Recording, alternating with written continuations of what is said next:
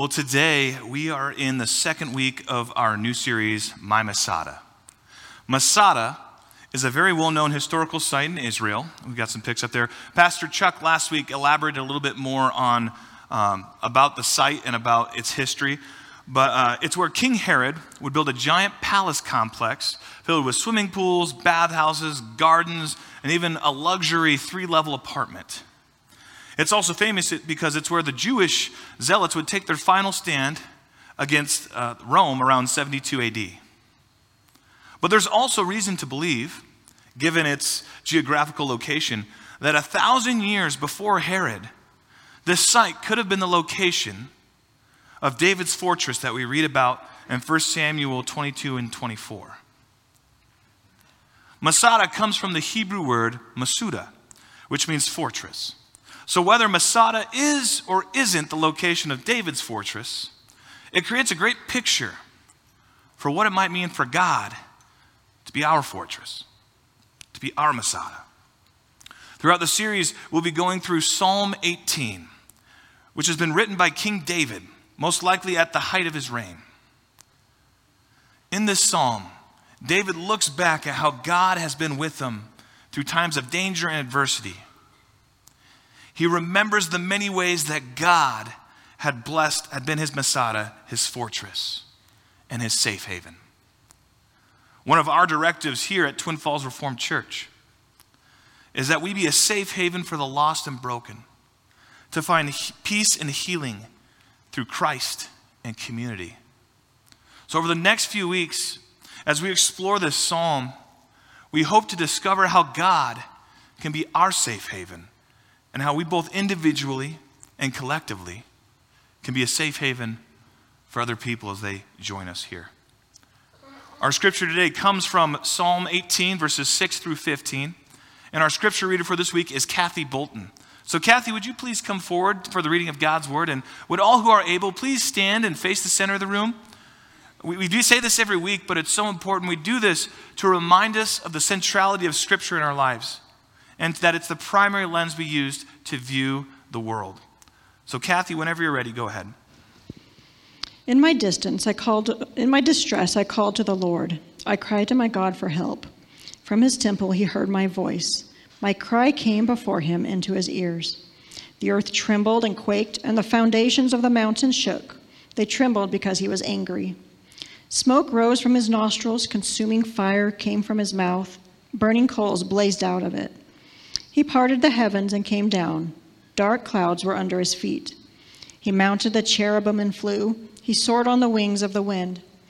He made darkness his covering, his canopy around him, the darkness rain clouds of the sky. Out of the brightness of his presence, clouds advanced, with hailstones and bolts of lightning. The Lord thundered from heaven. The voice of the Most High resounded. He shot his arrows and scattered the enemy. With great bolts of lightning, he routed them. The valleys of the sea were exposed, and the foundations of the earth laid bare. At your rebuke, Lord, at the blast of breath from your nostrils. Thanks, Kathy. You can all be seated, please. So today we're just going to dive right in with a serious, controversial topic, uh, the N F L playoffs. No, I'm just kidding. I'm actually a basketball guy. I don't even like football that much. But Chuck did give me a strict warning. Uh, there's some reprimand if I start talking about how the Packers lost last last yesterday uh, to the forty-niners. So I guess I, I decided to stick with my wheelhouse. I'm going to talk about basketball for a second here. Um, in two thousand, Chuck. All right. In two thousand three, the N B A franchise, the Miami Heat, which is the National Basketball Association, uh, signed a twenty-three-year-old undrafted free agent by the name of Udonis Haslem. Good-looking guy. Now, unless you're an N B A fan, you might not know who this guy is. Throughout his career, he was only ever a role player. Some years he started, but oftentimes he found himself coming off of the bench. His career, stati- his career statistics are all just below the average in the league for his position. And yet the Miami Heat loyally kept him on their roster for his entire twenty-year career, which for an N B A player is a long, long time, until he retired at the age of forty-two. Throughout his time on the Heat, he was part of three N B A championships and became one of the most beloved Miami Heat players, embodying what they like to call Heat culture. Which is why this past Friday, the team honored him by retiring his number forty jersey in the rafters. As a player, he never did anything great. So what was it about him that allowed for him to get his jersey retired? I recently listened to an N B A podcast where Udonis shared a story from a, a number of years ago, and it points to one of the main reasons why he was so highly valued by the Heat. He shared about a time in a playoff series against the Indiana Pacers where an opponent gave him a dirty elbow to the face. He ended up getting eight stitches above his right eye. He said he took it like a champ, though. But the very next game, the same in that same series, that same player fouled his superstar N B A teammate, Dwayne Wade, so hard that he got knocked down to the floor. After the foul, the guy who had fouled gave his teammate a high five. This did not sit well with Udonis Haslem. So the very next play, when he was on defense, the culprit of the foul got the ball. He went up for a layup, and Udonis knocked him down. Hit him so hard that the foul ended up getting him a, a game suspension from the league. After the foul, Udonis Uh, reflected on this in that podcast, debriefing the event. He said, "I would have sacrificed anything for the safety of my team. And my role is to protect Dwayne Wade." Now, I don't condone violence, for the record. I'm a pretty passive guy. But he did not have great skills, great statistics. But because he was the enforcer for his team, he had value that surpassed any of those players that came and went from that franchise over the next twenty years. He had a twenty-year N B A career, not because of his skill, but because of his role for the team. He was someone nobody wanted to mess with. He was always willing to take action for his teammates. Now, anyone who's ever had family or friends or maybe a teammate, coworkers, uh, that people did not want to mess with, know the level of safety and security you feel when those guys are around you. These enforcer types often have a perceived level of toughness or strength that might be extremely large and intimidating, much like myself. I'm just now.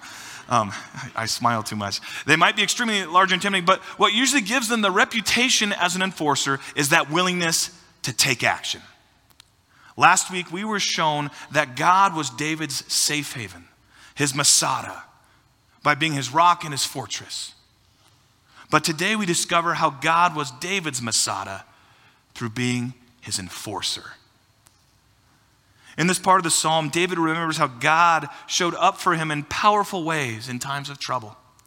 He communicates this through the use of strong poetic imagery, which I know all of us know how to really love.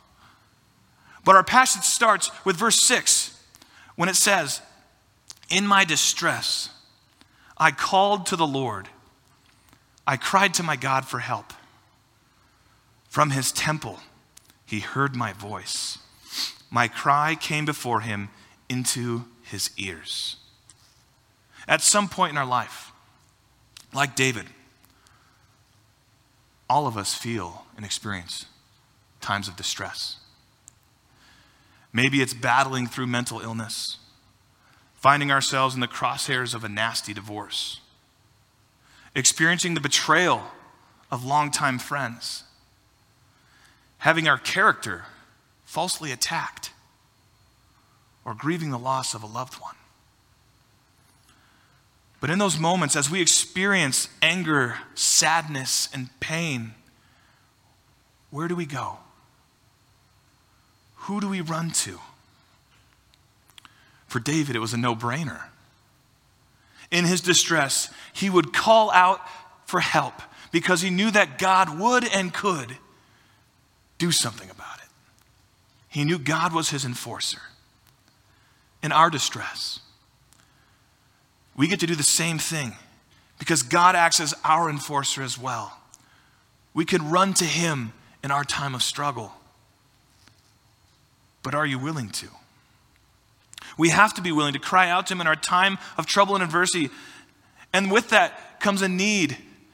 When we cry out, we have to have faith that not only will he hear our cry, but he'll listen and respond. David's faith to believe that God would hear and respond comes from a deep level of intimacy that he had with him. David was incredibly close to the Lord. Because of this relationship, David knew and understood what God was capable of. If we don't know what someone's capable of, we're not as likely to go ask them for help, because what do they know? If we find it hard to ask God for help in our distress, it might mean we're lacking the intimacy we need to trust him. But we can find strength in him. And so we can grow this intimacy we have with God in the two simple ways we hear all the time. Being in prayer, being in his word, helps us just truly understand how great and powerful he is, what he can do in our lives. But oftentimes when we get swept up in chaos, turmoil, and adversity, it can be really easy to find ourselves just getting more angry at God. Now, I think God can handle our anger. But the question is, do we ask him to do something about it in the midst of it? To change our, our current situation. We are to ask for his help, but our asking means nothing if the enforcer doesn't listen to or care about our pain. This is what makes God the great enforcer. When we ask for help, he's attentive to our cries. We are so blessed that we are given the ability to bring our troubles before the God of the universe, and that he's not only willing just to hear us out, but he's willing to act on it and care about us. Nothing is ever dismissed before him. We're shown God's deep care and concern for us in verses seven and eight through God's response to David's cries. It says, "The earth trembled and quaked. The foundations of the mountains shook, and they trembled because he was angry. Smoke rose from his nostrils. Consuming fire came from his mouth. Burning coals blazed out of it." As God hears David's cries, it says that he becomes angry. The same is true with us. When God hears our cries, he is angered by our distress. This anger that God felt from David was expressed through making the earth tremble, the foundations of mountains shake. In his anger, smoke rose from his nostrils to show that he was ready to avenge his enemies. He does not like it when we struggle. He does not like to see us hurting. He doesn't like it when we suffer. Our pain, our struggle, hurt and anger him. He experiences this anger because of the unconditional love that he has for each and every one of us. It's similar to the anger we feel when we love someone and they're in pain. Do I have any mama bears in the house? A few. How about any, any papa bears? We got any papa bears? There we go. All right. How do you feel? And this could extend to grandparents too. How do you feel when your kid or grandkid comes home from school with a black eye? Or coming home crying with big alligator tears because someone was making fun of the way they look? How do you feel when your daughter's new boyfriend isn't treating her with respect? Or if your child were to get a medical diagnosis that entailed extreme physical pain and meant that you knew they would miss out on so much that life has to offer, what do you feel? Anger. Why? When the people we love are hurting or have been wronged, we often experience anger for the way that they're being afflicted. God feels the same towards us.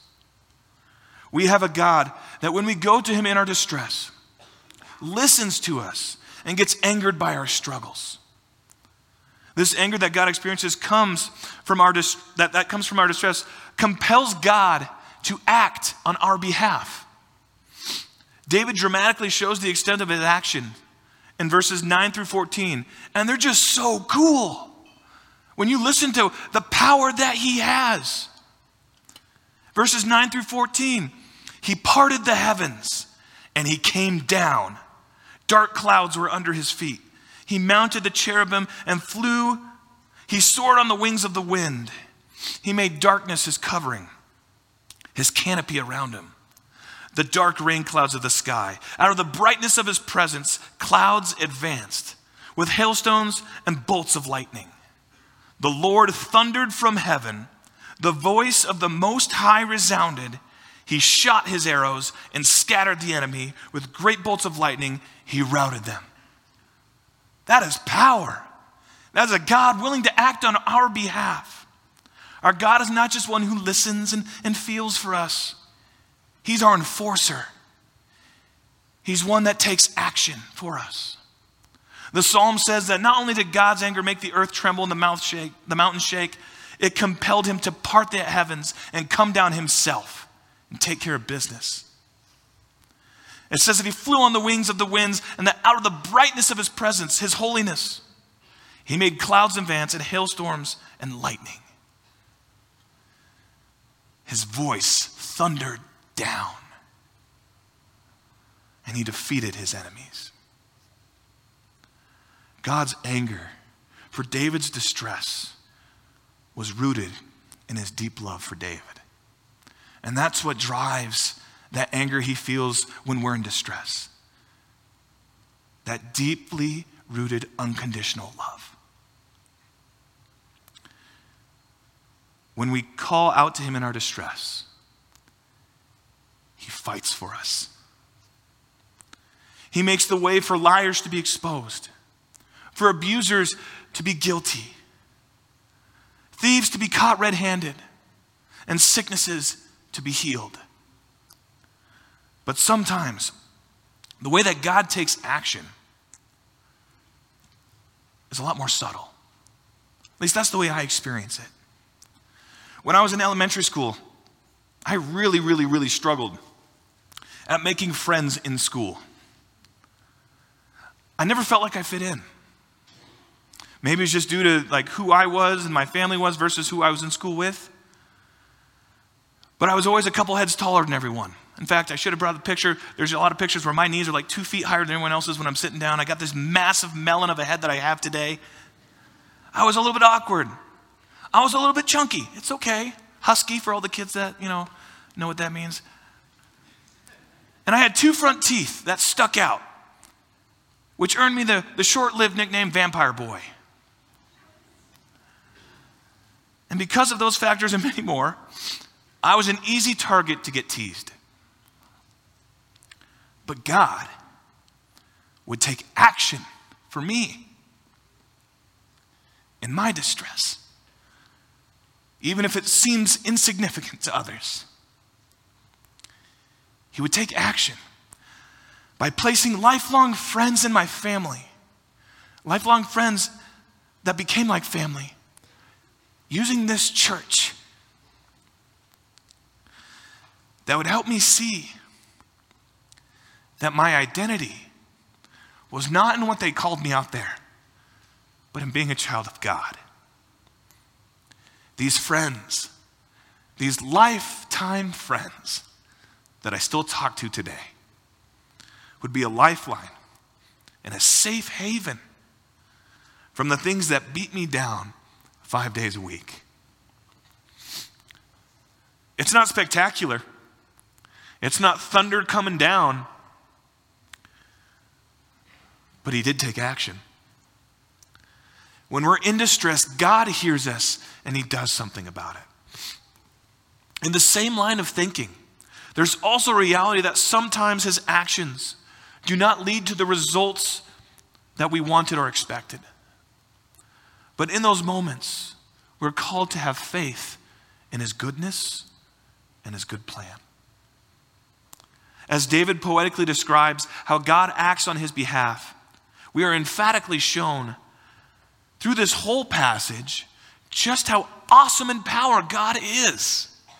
He has the ability to shake the foundations of the earth, to, to move mountains. And throughout this entire passage, every single way that God acts on behalf of David is spectacular. It's awesome and it's amazing. And I think we can forget that he does work that way. God is awesome in power. And because of that truth, David found confidence in the midst of his distress. He knew God would show up. Do you know God will show up? My hope for all of us today is that we too can find that same confidence in God that David exudes in this passage when we're going through the struggles of life.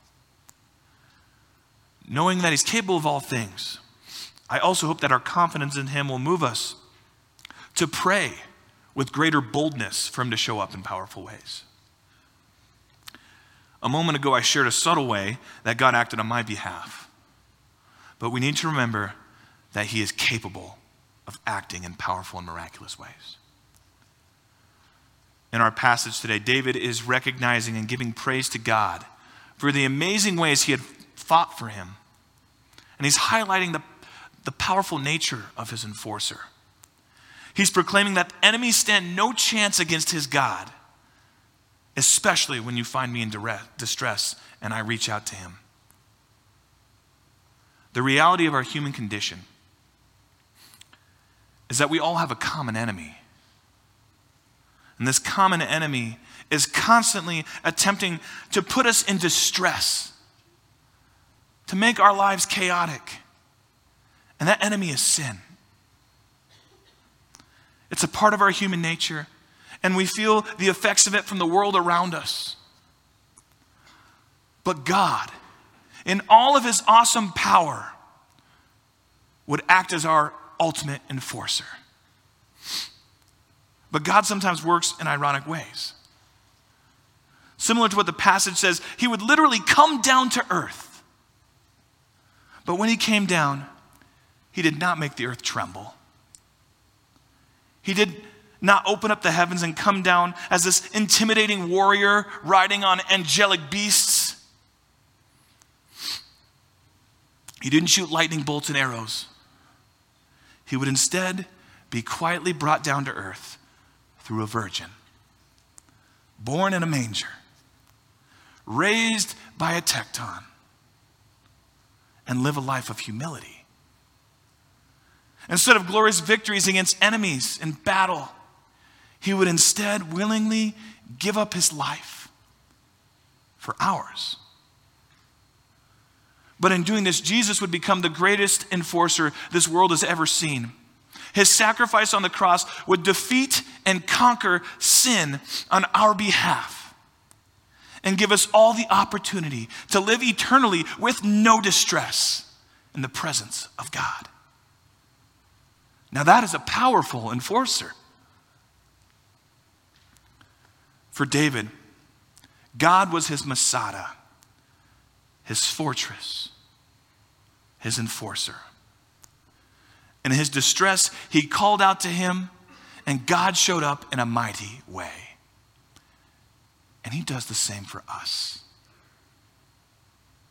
He sent Jesus, our ultimate enforcer, against the wages of sin and death. And he invites each and every one of us to ask him a question. God, come into my life. Be my enforcer. Help me. In what way today do you need God to show up in your lives? In what way do you need God to be your enforcer? Let's pray. Lord, we thank you so much for your goodness, for your faithfulness. And we thank you for your word.